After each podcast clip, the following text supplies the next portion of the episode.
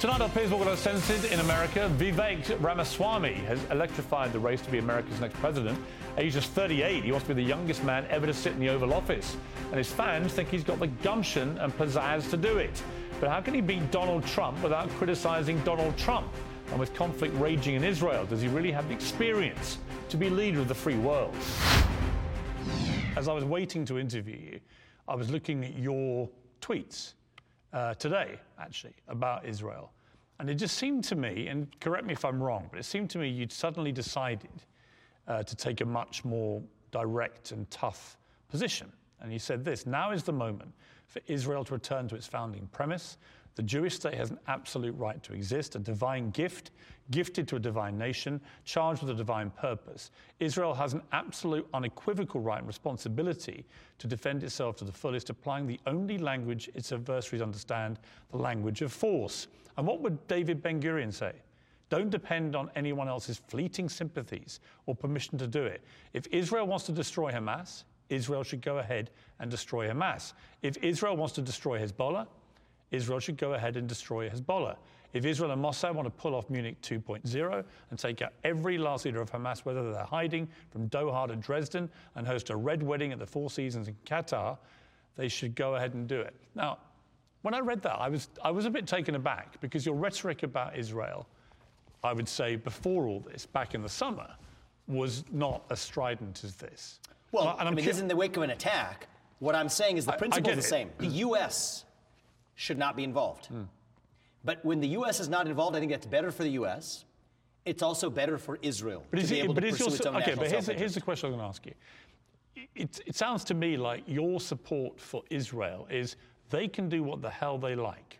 Yes. But you want to be president of the United States. Mm-hmm. And there are many people in America, you know this, who are extremely concerned about the proportionate scale of the Israeli response already and it's only likely to get a lot worse before anything is resolved here.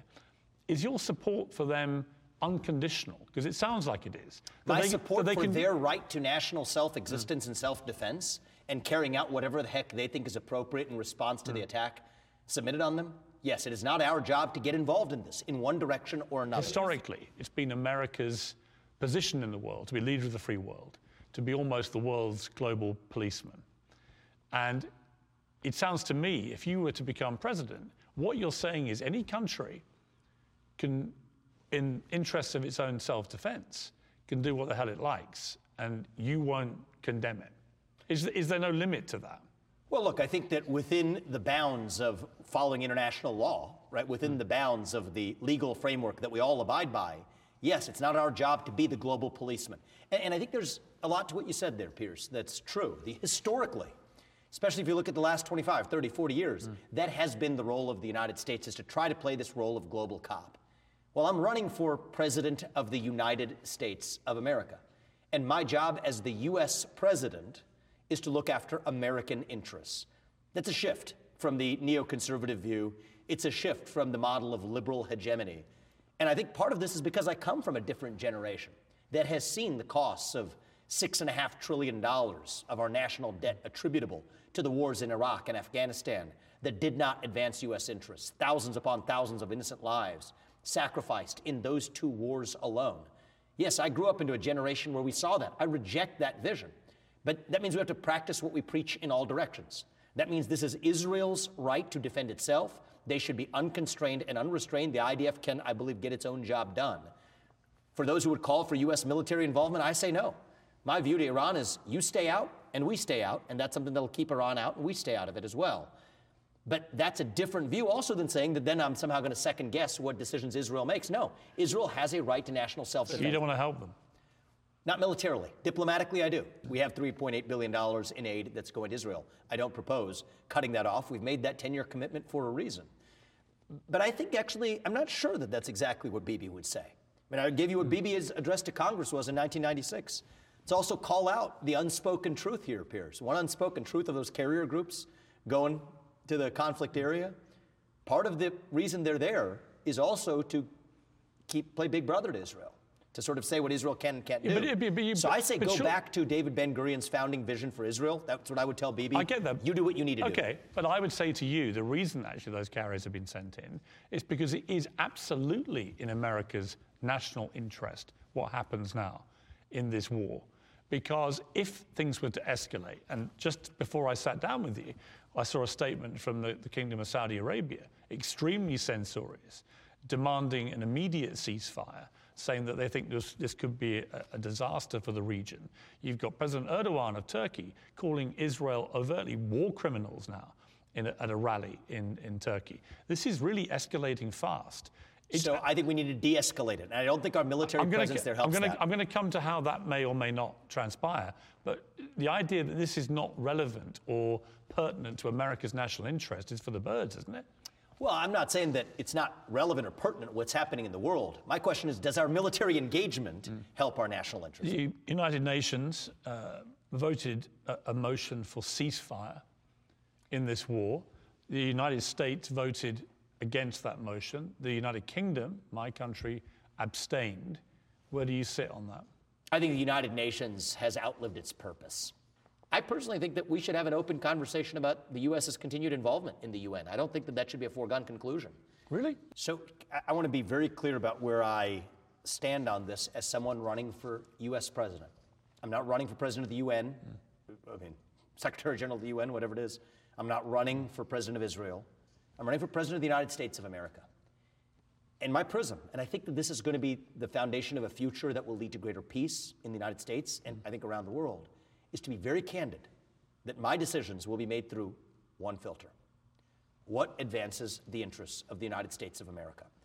And I don't believe that it advances the United States of America for us to assume the position of a shadow ICJ, an International Court of Justice, deciding what is or isn't proportionate from our armchair position in Washington, D.C., when we have problems of our own and threats of our own to deal with.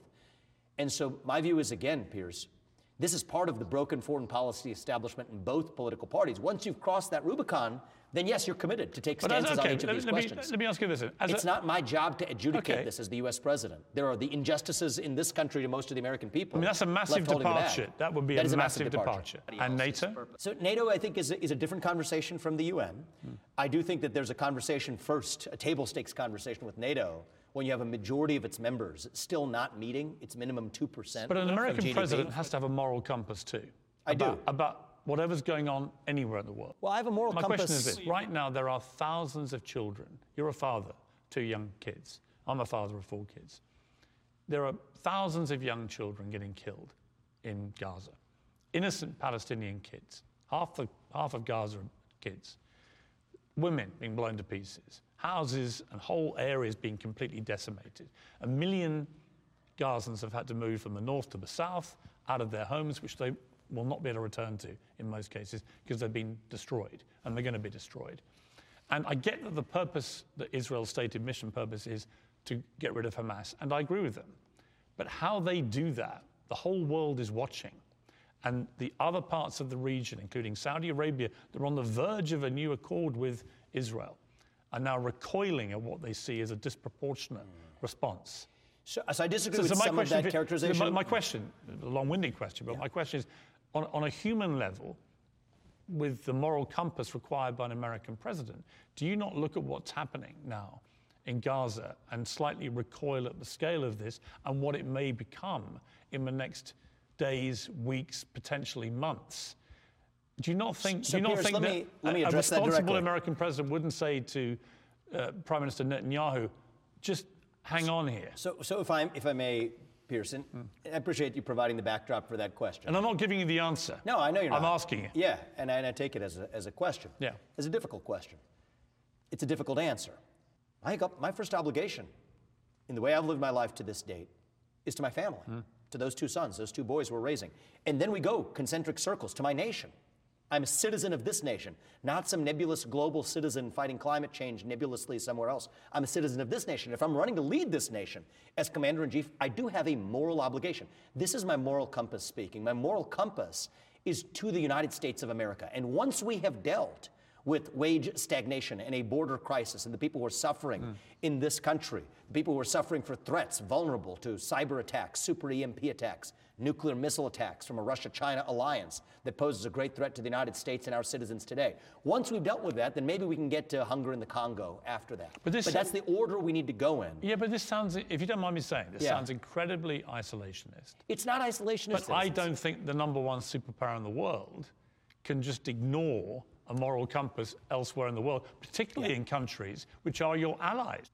I'm not saying don't get involved or not. I'm hmm. saying the question of whether or not we get involved is, is decided through one prism of whether it advances the American interest. And so there may be certain cases in which we do make the determination that that does advance the American interest. I'll give you one right now Taiwan. Hmm. If China were to invade Taiwan right now, hmm. I think it is the job of the U.S. to affirmatively defend. Why? Because we depend on Taiwan for semiconductors that power our modern way of life. So you would, if you were president, you'd send troops in to defend Taiwan. I would defend Taiwan, and I'm not going to telegraph exactly which means. There are many Why would you to- defend Taiwan militarily but not Israel? Well, I think that right now we depend on those little semiconductors for our modern way of life. just purely and financial. Israel also doesn't need it. I But think Israel, Israel, but I think- provides a lot of stuff to America. well, here's my point. Each, and this is the whole point, Piers, is it's not some top-down cookie cutter analogizing. I analyze each situation Isn't there a core principle? though? Israel is able to defend itself right now. And I think Israel will be better able to defend itself if we don't muddy the waters. But your- but your Taiwan has line- no okay, chance but your- of defending your red itself line you said to me- and it matters to the U.S. Your red line you said to me was American if, interest. It was if American citizens got attacked. we will hit you back 10 times harder. Okay, but American citizens were attacked. So that's what makes this conflict difficult. Is Israel able to take care of that job? If American targets are hit as American targets, right? Let's say they know they're hitting us on an American base, that's a direct hit on the United States. but if Americans America. get killed in Israel well, if Americans or get, get killed in Israel, kidnapped and taken uh, hostage by Hamas, we need to. We, well, right now, you don't see any Imperative I would prioritize getting those American hostages out. That is a top priority Militarily? I, it is a top priority for me. Just to clarify, you would send American troops in to get the hostages. I would not take an option off the table in a limited way to protect Americans. Right, but you said to protect me, Americans. But, and America First includes all but Americans. you did say earlier that you would not want to send any American military into this situation. I don't want U.S. military involvement in somebody else's war. You just said you'd send troops in to get the hostages. American hostages. Only the American hostages. Special forces targeted, and, but Piers, it is What also. are you going to do? Go in and say, are you but American again, or you're paying attention to the uh, negotiations, I trust. There are very clear delineations that Hamas has drawn right now for releasing civilian hostages no, but- but- of other nations. But just to clarify, and so, and so, clarify, Vivek, yeah. for this. I mean, you're not seriously suggesting that you would send in American troops down to get hostages, special only- forces or otherwise, but or only, negotiators. but literally only get American hostages rather than say Israeli hostages. The, the only condition under which we will have shown up there was mm. because they hold American hostages. Right, but if you- But but if we're there, we're going to do the best deal Right, we can but- to, to, to advance but American if I was- interests, look, which includes releasing Israeli But I would hostages. say there's inconsistency to what you've now been saying about it. Do you think at the moment they are acting in accordance with international law and the Geneva Convention? Because many think they're breaking. I, I believe there's no evidence to suggest that they're outside of that in the context of the laws of just engagement, in the context of what Hamas did. But as the UN c- boss clumsily put it, this is not a new conflict. This has been going Well, on for is a long it fair time. that the Arab people, the descendants of Ishmael, have 20 some odd countries, yet none of them will take on the Palestinians, even as they nominally stand for them against the I think that's a very good state? question. So I think these are questions that we should elevate in our capacity as citizens and as leaders, diplomatically. And I think this may, hearing you, Piers, hmm. this may be actually, we- we might have a lot more common ground than hmm. the last 10 minutes might suggest. There's a role for diplomacy.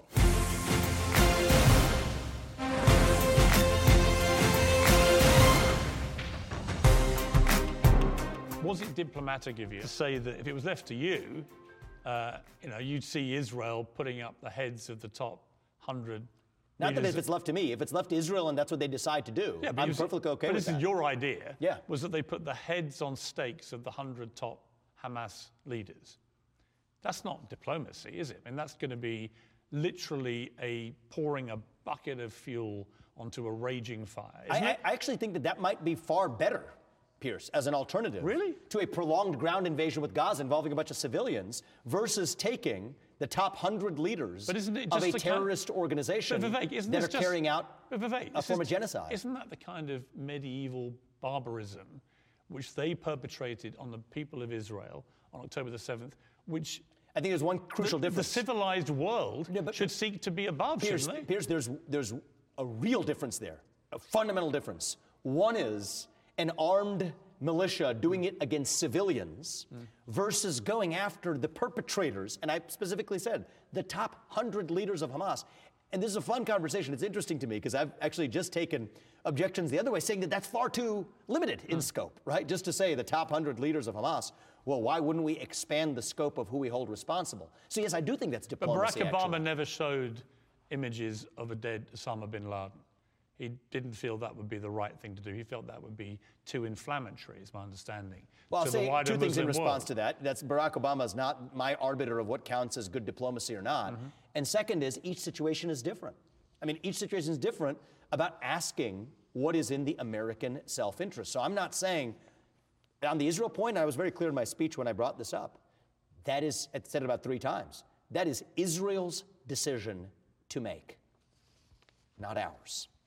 And I think that that uh, provides a level of, yes, moral clarity about who the leader of a nation owes an obligation to. David Ben Gurion had a vision for Israel self sufficiency, makes its own decisions for its own security. George Washington, in his farewell address in the United States of America, had a vision for this nation, the lead founding father of our nation, that we look to the interests of our citizens without foreign entanglements. And I think if we're honest about that, I actually think that that opens up greater possibility for peace everywhere because both our allies and our adversaries can actually trust what we say. Red lines will actually be red lines because if they're crossed, it means it really violates the national self interest. One of the other candidates for President Ron DeSantis has said that the students who've been protesting across American campuses, um, very pro Palestinian, a lot of Jewish students feeling very threatened by it, some of these students actually beaming pro Hamas imagery to the buildings at George Washington University and so on, that they should be taken out. Uh, if they have visas, they should be revoked and so on. You've said you don't believe in that because of free speech. But again, is there no limit to that free speech? If people are actively supporting and promoting a terror organization like Hamas, that's, isn't that hate speech, not free speech? Well, to be clear, I am a ardent defender of the First Amendment. So I agree So, with you. so the First Amendment does not protect against incite, actual incitement to violence, to say, hey, go kill that guy right there, do it now, shoot him. That's not protected What about speech. saying Hamas but, is but the great? so, so in the U.S., the jurisprudence on this, I mean, the U.S. is very clear. Anything that is an expression of an opinion is protected. So if you're expressing an opinion, however heinous, mm. that opinion is protected by the First Amendment. All opinions are protected. Now, my view is some of those are heinous opinions. We're the country, the United States of America, who said the Nazis could march in Skokie, Illinois. Many people around the world would disagree with that, but that's what makes America itself. I disagree vehemently with those Nazis, but I will defend to the death this country, in this country, the right of anybody to express their opinion. You'll defend to the death the right of people to be Nazis in America. I right the right of people to express an opinion. Being a Nazi can involve more than that, right? If you're taking action based on that, no, heck no. But if you want to, But if you're promoting and supporting a, a, a Nazi ideology, why would you want to accept that in America? I don't want to accept that. The way we defeat it, Why would you tolerate it? I don't tolerate it. We don't tolerate it through free, more speech. You defeat it in the marketplace of ideas, and we're not tolerating it. Because think about what you're doing to somebody who has that nasty opinion, and then tell them that they have to keep it to themselves. You tell people they can't speak, they scream. But would you allow people? If you tell to- people they can't scream, that's when they take physical action. so I don't want to see that. But would you be happy to see pro-Nazi? No, I'm not happy. Of course, I'm not happy. If you're president of the. United States, you would allow it to happen. Nazi marches. I, I'll tell you something deeper, Piers. This is how it works in the United States. It's not even my power to decide whether to allow it to happen.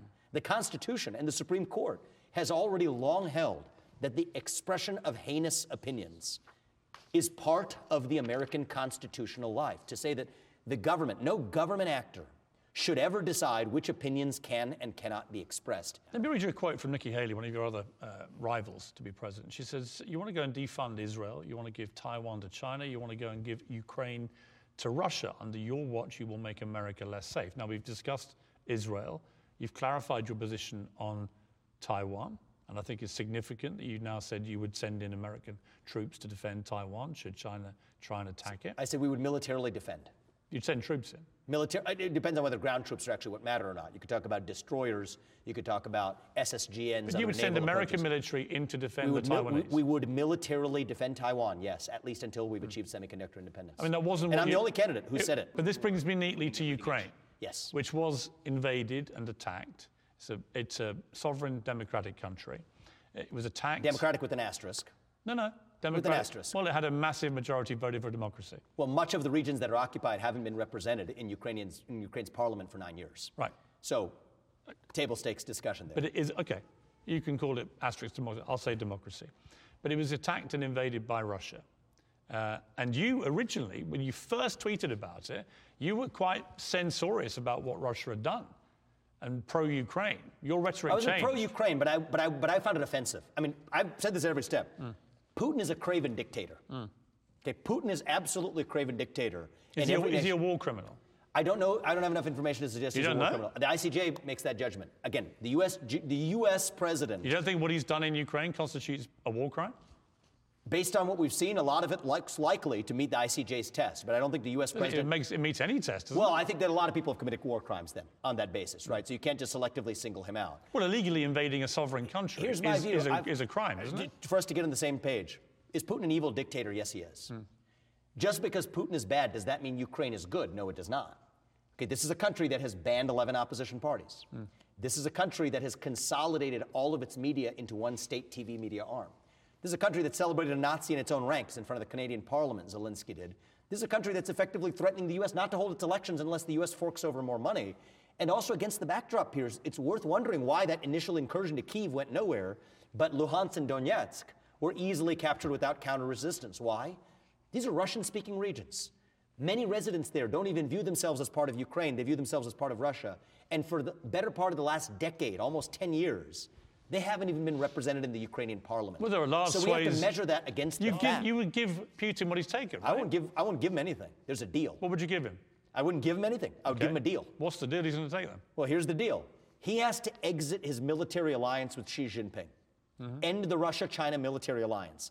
That's the top threat that the U.S. What's faces. the deal with Ukraine? And then in return, what we get is a hard commitment that NATO will not admit Ukraine to NATO.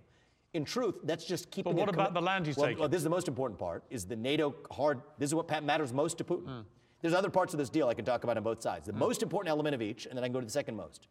The most important element is Russia exit its military alliance with China. We make a hard commitment that NATO not admit Ukraine to NATO, which, by the way, Piers, that violates. We've systematically violated a commitment we made back in 1990. James Baker, the U.S. Secretary of State, made a commitment okay, to Gorbachev. Tell me on this deal. And then, and then here we'd freeze the current lines of control. What? Freeze the current you lines of control. You would give Putin everything he's give stolen? Him anything. I would freeze the current lines of control. What do you mean? I mean what does that mean? These are Russian-speaking regions that are occupied today. You would literally give Putin what he's stolen. You Only, would give, you would give I'm a not, guy. You I'm just, not giving him anything. I'm giving him a deal. What did you describe him as to it's me again? conditioned. What did you call Putin? He's an evil dictator. You give an so evil dictator. So are countless others. Land he's stolen by killing people. You would give him the land. Piers, I'm not going to give him anything. I'm giving him a deal. You've just said you give him the whole. I'm not going to give him. That's your word, not mine. I give him a deal. What I would You'd do is no, we would require Russia to exit its military alliance with China. What threatens the United States of America? What message are you the sending? Russian-China right, military alliance. You're president of the United States, and you say, "All right, uh, Vladimir, I know you invaded illegally sovereign democratic country, and they fought for it's their not a democratic country. And they fought. Ukraine is not a democratic country. And they fought for Ukraine their. is not a democratic country. I don't agree with you. I mean, I don't agree with look you. at what they're doing to the Ukrainian Orthodox let me Church finish- right now. let me finish this this is just, It's just a myth. Let though. me finish- But we're having a mythological conversation. Well, you Ukraine don't think it is. is not a democratic the country. The people of Ukraine voted for democracy in massive majority. Except for the ones that didn't vote that happened to be in the regions occupied by Russia. But you would give this area that they've stolen back to the Russians, right? So you're telling. I would not. You're telling it would be every, conditioned. You're telling every. I would not do anything other than we get what we want. You're telling every evil dictator in the world, you can go and invade any country you like, take whatever land you can in a bloody war for as long as Here's you like. what I find fascinating. And then eventually, I'll just give it how to much, you. How many hours of your show, or minutes, or seconds, have you dedicated to what Azerbaijan has done to Hmm. Armenia and Nagorno-Karabakh on the different region on the other side of Caspian? Zero is probably the answer, just like every other mem- major member of the media.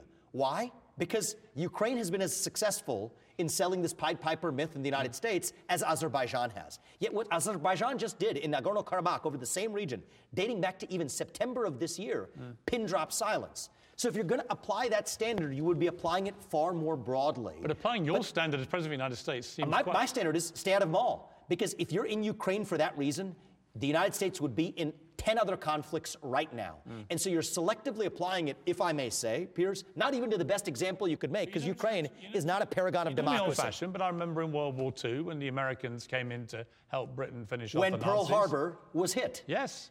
So I mean, it's, it, the, the, hard than, answer is better late than never would be my response to that. Well, America should look after America, its self-interest. When America was attacked itself, then America did come into the war and did help Britain win it. That's correct. When America was hit, that happened. And thank God they did. And I, am grateful that America and Europe should be grateful that we did. And now NATO can spend maybe 2% of its GDP on military spending, which it's still failing to do. So much for gratitude. So I, but I, I on there. that point, I agree with you, and I agree with Donald Trump. And he, yeah. he did the right thing. When he said NATO was obsolete, he meant the way the finances are not being paid by a lot of the member countries. They're just not. A majority of them aren't.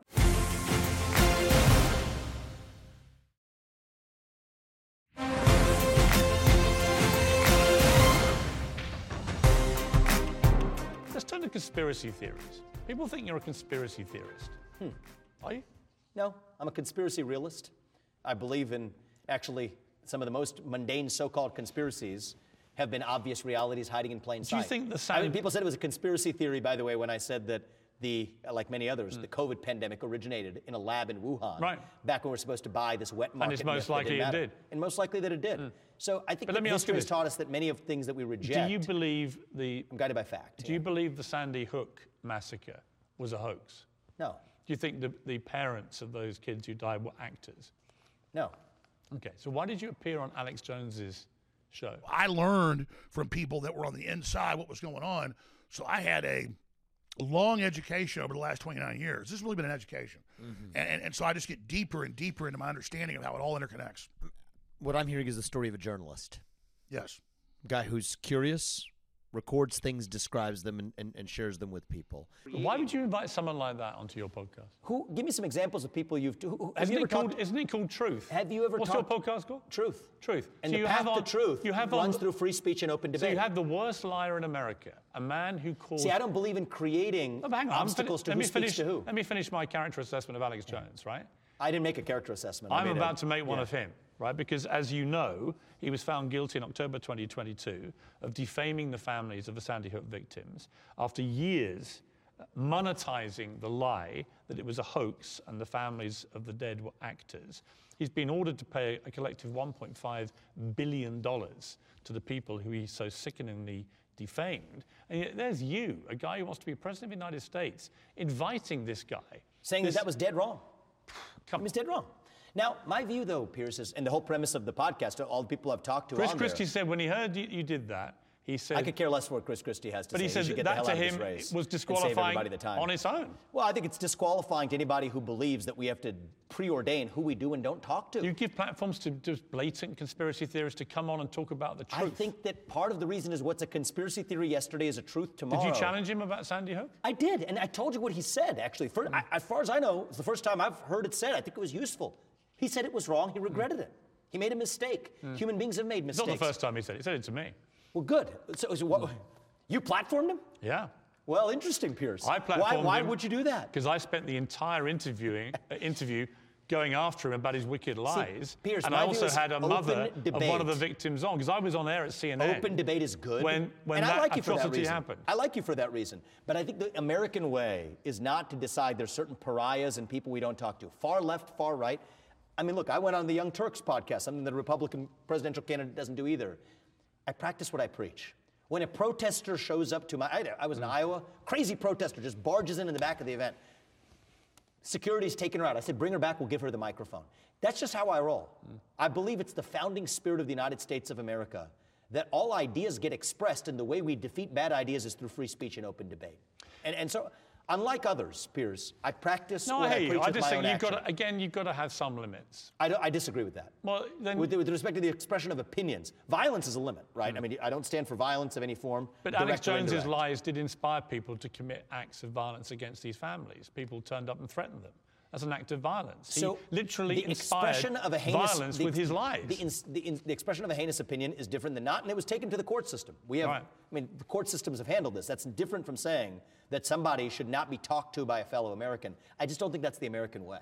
Let, let me talk to you about guns generally, because there was another horrible mass shooting Yeah. in America in the last few days.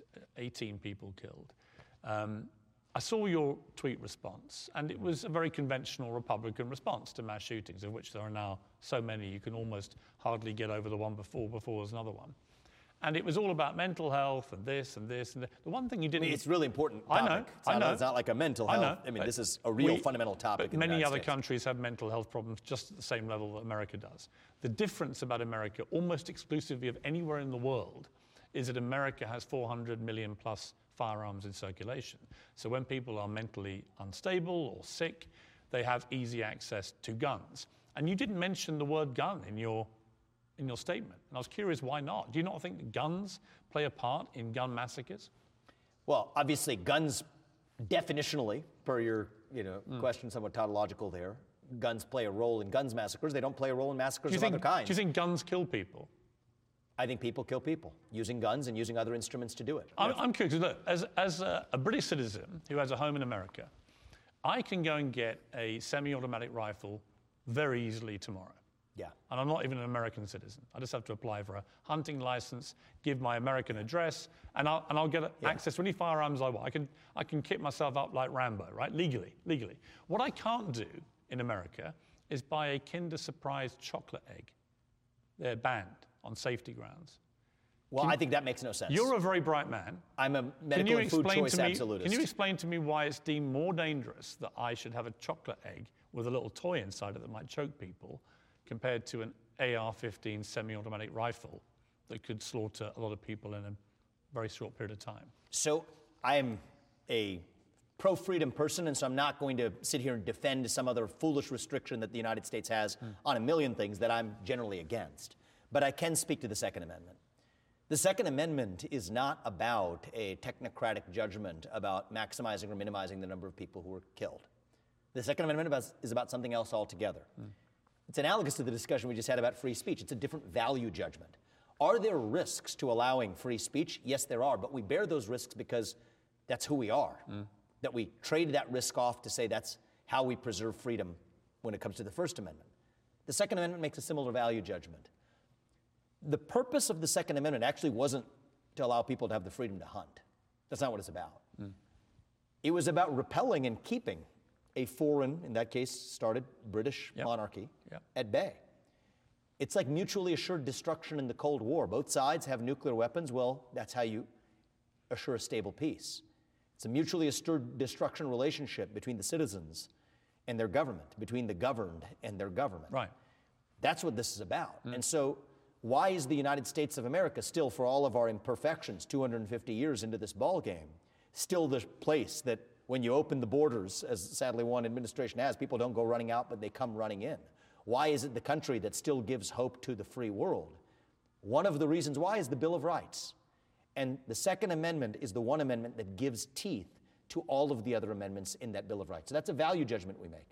The Second Amendment was not written with the question my- of what minimizes the number of deaths. No, Those are it- other policies. It, was that you could arm yourself as part of a well-regulated militia, and then over time, actually, until the 80s uh, in America, it was considered by the Supreme Court to mean just that. And then, as the NRA got more political and became less apolitical, and some ha- hardcore Republicans got onto the uh, uh, board of the NRA, they then put pressure on the Supreme Court, which they eventually were successful in doing, in reframing the interpretation of the Second Amendment to mean an individual right to bear arms. And what has I think the history is a lot more complicated. But what has happened, and it may be a complete coincidence, but what has happened since that reframing of that interpretation is that the number of mass shootings in America has begun to skyrocket.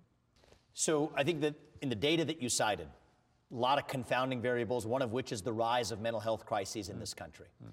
You could look at data points over certain periods where before you really saw a rise in violence, you could see per capita gun ownership being about flat over the same period that you did see violence and killings rise. One of the biggest explanations is the shuttering of psychiatric hospitals in this country. I mean, you ought to draw the lines of correlation. There are many ways to draw lines through a scatter plot. over the same period that you saw the shuttering of psychiatric institutions, you saw almost a direct inverse correlation in the other direction in the rise of violent crime in this country.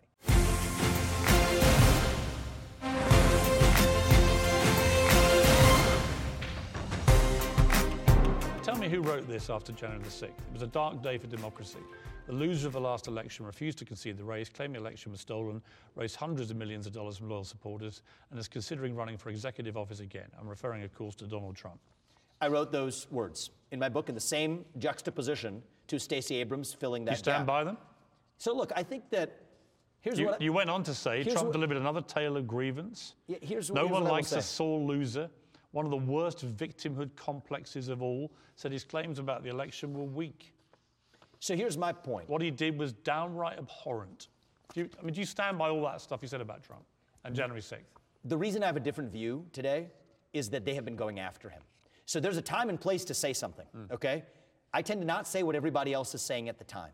Mm. And part of the reason is what needs to be said needs to be said when it's hard, not when it's easy. But I think you were right to say it at the time. I said the same thing. I fell out with him over it Well, at the so- time. So, so, I would have I would have done things very differently. Hmm. I would have done things dramatically differently, and I will note to you, I'm running for president in the same election he- as Trump. just to be clear, but against the backdrop of him think- not being prosecuted for this, I think it's I take the other side of this. To you don't think he had the election stolen, do you? Well, I think that to, to- to tell you the truth, were the election stolen? It was stolen in a different sense of the word, and, and we can go into this if you want. Big tech. Google and other search algorithms and the I think that's a very interesting point. I think that that's, that's really actually- where the real issue As is. As I said to him when I interviewed him, I said, You're fighting the wrong stolen election claim. And he Yeah. said, What do you mean? I said, Well, when the New York Post story exposing Hunter Biden's laptop. I mean, that was the real issue. When that was That would've changed the outcome. When that was basically vaporized by big tech Yeah. to protect the Bidens and Trump's and you and I both looked at the same polls. Those would have changed the result of the election. It could have changed. So there's evidence of a potential I agree stolen with that. election. So on that, I kind of agree. Yeah, that's- that's what I've said all along. but that's not. And the, here's the- and here's the that's other thing not, I would that's say. not the position he takes. Well, yeah, it's fine, and we are allowed to have different positions. My position also is the 2016 election was the real election that was decisively stolen from Trump, mm. the one that he won. For sure, decisively. Everyone agrees Should anyone Because he wasn't allowed to govern Vivek, with an impeachment inquiry. How are you going to be? Every time he gets indicted, I mean, it's quite an extraordinary situation. Where And every I think time. these, these politicized, if I just finish my No, thought, let me finish the these question. indictments are wrong. okay, but all of them. I think all of them so far are wrong. He's, he's Mother Teresa. I don't say he's Mother Teresa, but he's not a criminal. So nearly hundred criminal charges. They're all baseless. So the ones I've read, I mean, those are four indictments we're talking about, and I read each one thoroughly. Okay. Okay. Each one Innocent is on using. all.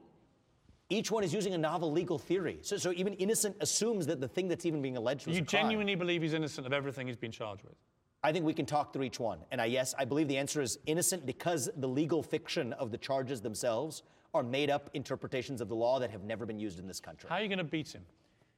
By convincing voters that I have fresh legs, I am from a different generation, and we're in the middle of a war in this country, and I do believe that. We're in the middle of a war between those of us who love this country and our founding ideals. But Trump loves the country. And tho- we're all on the same side of this war, right? We're all, uh, uh, Trump, myself, et cetera. I even think many independents and some Democrats are on the side of this war. Those of us who love this country and our founding ideals, and a fringe minority, and I do believe it's a fringe minority, who hate this country and our founding ideals. That's the real mean, divide. I think on the whole- And so, how am I going to beat him? Yeah. How am I going to beat the rest of the Republican field? The question is, who is the right general to now lead us to victory in that war? Well, here's one of the tricks. Half the people on the other side of that war, Piers, are people younger than me who never learned those ideals in the first place. We can bring them along too. Now we're talking about somebody who has not been wounded in that war. I have fresh legs. I am 38 years old, five years older than Thomas Jefferson was when he wrote the Declaration of Independence, but less than half the age of the other people who were running, many of them. So I believe I have an ability to take our America First agenda to the next level. And honest to God, I would love Trump as an advisor, as a mentor, telling me exactly where the bodies are buried in the administrative state or otherwise, to be able to go further. He rolled that log over. We saw what crawled out. You thought about I'm him as bringing your potential VP? I've thought of him as a mentor. I don't think he would take the VP job. Although I haven't asked him. I'll keep it on the list. But I think that Are you tempted to I think run it's out? highly unlikely that Are he would you tempted to run one. out and commit a lot of crimes to get indictments to get your poll numbers up? I'm not? not going to do that. I'm going to wrap up very soon. I'm just do a, a few little quick ones. and- with and the, the truth is, though, Piers, I just think it's really important that, again, you understand this. I think you understand this. I don't mean to be preachy, but there is a difference between making a bad judgment and committing a crime. Hmm. And I think it is a danger to our liberty. I'm not saying when he's we a start criminal. to conflate those By the way. I'm Yeah. not saying he's a criminal. And have I'm you just read saying those indictments It is an extraordinary state of affairs where someone can face that volume of criminal indictments. Yeah, and I think and his ex- poll numbers keep going up. I mean, in England, that candidate would be dead and buried after the first barrage of them, right? I, I think However that- I unfair mean, they may that- be. That's on the politics of it. I think that the reality is the opposite here is the fact that all of these indictments are coming at the same time right as he's running for mm-hmm. office, using novel legal theories that have never been I think a lot. Of. I think a lot of that has has merit. has to I do think, with the fact that he's running. I think they're over egging the souffle, as I would say, the opposition. I think they're, they're just determined one way or another. Do you ever hang out with Trump? run. Do you ever talk to him? I've talked to him a few times. Yeah. When was the last time? It's been a while. Yeah. how long? Before the first debate, easily. Yeah. Do you think he should debate? Is he being a bit gutless, not getting on that stage? I think as long as he's this far ahead, I kind of get it. But. I mm-hmm. hope that we have a chance to have open discourse in this race. But you know, it's like you're the NBA playoffs. The team that's you know number one by a stretch gets a bye. You know, we're about to have the third debate. I, you know, I'm focused on making sure that I'm the clear second I before think you've I'm been very good. listen, the debate. I think you're a great energizing force in the race. I've said this to you Thank you, from the man. very start. I have interviewed that. you in much shorter context many times, but We've sparred. We've had our fun. yeah, but I like it. And yeah. also, I think you, you get out there and you put yourself in the lion's den, which I respect. I do you, man. respect it. And I have to say, we haven't really got into it, but all the woke madness stuff Yeah. you've been absolutely rock solid on, and I completely agree with you. I appreciate you saying that. And the- the thing is, and this also about me is Mm. related to one of the other questions you were asking. I wrote the book Woke Inc. back when it actually Mm. You was a risk You to write that book. Yes, Bill. you did. Now, the reason I, I don't, I mean, I, I share all the same beliefs, but I don't talk about it as much because, you I mean, any Tom, Dick, and Harry can go criticize wokeness today, right? It's the new popular Mm. You thing to did do. write that It's book. almost what the cool kids are doing. Yeah. The people who are doing it today were the people who were too afraid to do it in 2020. I think what I, I absolutely respect about you, you saw the dangers of it, and you saw that it was becoming, under the guise of liberalism, it was becoming a new form of fascism. Mm-hmm. And I, I think you served a valuable public service in blowing that lid up. And I, I feel it's beginning to turn. I, I think it is The, too. the majority of people are just sick and tired of it. Well, I think it, I think this election makes a big difference in that result, just in terms of not even the laws we passed. There's some element of that, but just the tone of national character that we set in the country. Because if you think about what allows, you know, wokeness or anything like it to to fester, it's a deeper generational hunger for purpose and meaning. And I think it's been a long time since we've had a president that has revived and spoken to our national character. And that's half the job. I mean, if mm-hmm. people grill on policies, that's just half the job. The other half of the job is do you have an understanding of what our national character is? Mm. And then can you actually bring it back? Well, let me ask you about your And for young people, we're able to do that. Let me ask you about your character very quickly. How, how rich are you? It varies by depending on the stock market. You know, uh, billion on a good day, and uh, you know maybe 600 million on a bad day. But U- US dollars. yeah, A billion on a good day. yeah, maybe a little more than on a good day. Yeah. Did you like being a billionaire? I don't particularly relish the title. I am not one of these people that that's been a life achievement of mine. I, I'm thrilled that this country allowed me to achieve everything that I have. I'm proud of my accomplishments. I don't apologize for success, but I also don't fetishize green pieces of paper. I think sometimes it's something that leads people to deep unhappiness, and I've been around a lot of them, and I'm careful to make sure I don't become one of them either. We, we try to live in a way that you know maybe would reflect a fraction of that net worth in a way that actually hopefully allows our family to avoid some of the traps that some of my wealthier friends have fallen into. Your wife, Apoorva, I think is how she Yeah. pronounces it. She said your two best qualities were your joy and optimism. Is that what she said? That's nice of her. What do you think of that? Is that, is that Uh, true? Yeah, I think I'm, I'm a naturally a very optimistic person. It's funny she says that because she's the person who experiences my crankiness the most at times, but, but there's a joy and optimism in there. On certain days, it's buried more deeply than others. When was, when was the moment you knew she was the one for you? we were hiking a mountain in it was uh, flat top mountain in colorado we were in uh, rocky mountain national park and she was the one who was beating me all the way up the hiking trail she had actually done kilimanjaro not long before that but we were, we were going pretty hardcore to the top i had been there to the top before and i wanted to show it to her and it was just the final maybe 300 feet 200 feet to the to the top but there was a massive snowstorm that set in. And she's somebody who's made it to the tops of these mountains before. I said I was going to go and wanted to, wanted to, you know, make sure we saw that through. And she grabbed my hand and said, "We're going to come back and do this sometime in the future, but we're going to have a long future together." and we turned around and we made it all the way back down that mountain, and And you knew. and here we are. Yeah. How did you propose?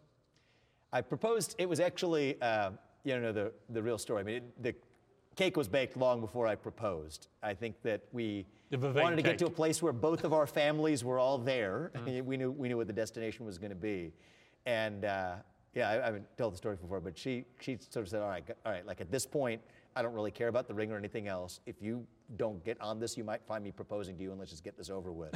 so I got a, uh, so I was, you know, put the perfect ring plans to one side, and we got a little ring pop, and we did it in the streets You New York got a City. what? A ring pop. What's that? It's like a little lollipop as a ring. It's like a big ruby. You gave your wife a lollipop ring. She was thrilled with it, and, You're a billionaire, man. What were you thinking? yeah, I wasn't at the time. You know, was working my way up, but uh, but we got her her, Did you uh, get? Did you at least go on her bend, red ruby ring to follow. Though. Did you go on bended knee I did. Oh yeah, yeah. We did. We went through the You went on thing. bended knee? Oh yeah, yeah. We did. with we your did. lollipop ring? With with the lollipop ring. Yeah. And it was in a nice case though. It was in a very nice case. And what is finally? what what is the secret to, to married life? Ooh. I think we um, practice actually is is a good way to look at it. I think that if you look at every iteration as a round of practice, then that presumes that you're on the same page about the destination. You're just iterating and practicing to to you know get to the, per, the version of perfection. And so it's never perfect, but it's about the pursuit of perfection. And romance? Are you a romantic guy? I, I, I maybe on a good day, yeah. What's the most so. romantic thing you've ever done? I don't know what? I, I can't I can't profess on my own self-romantic thing.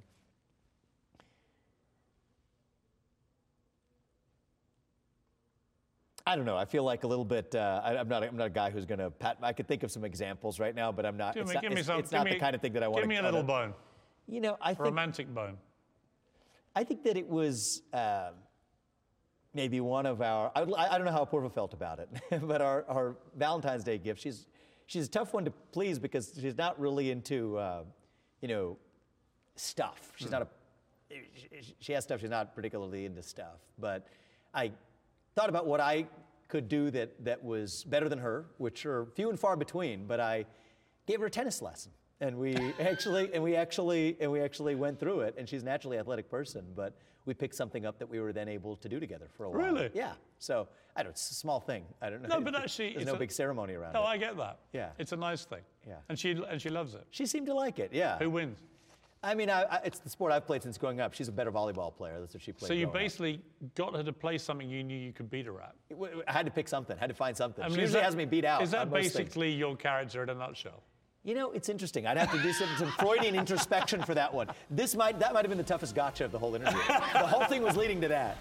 It's good to see you. it's good seeing you, man. I appreciate it. Yeah, I enjoyed it. Thanks very much. Thank you, man.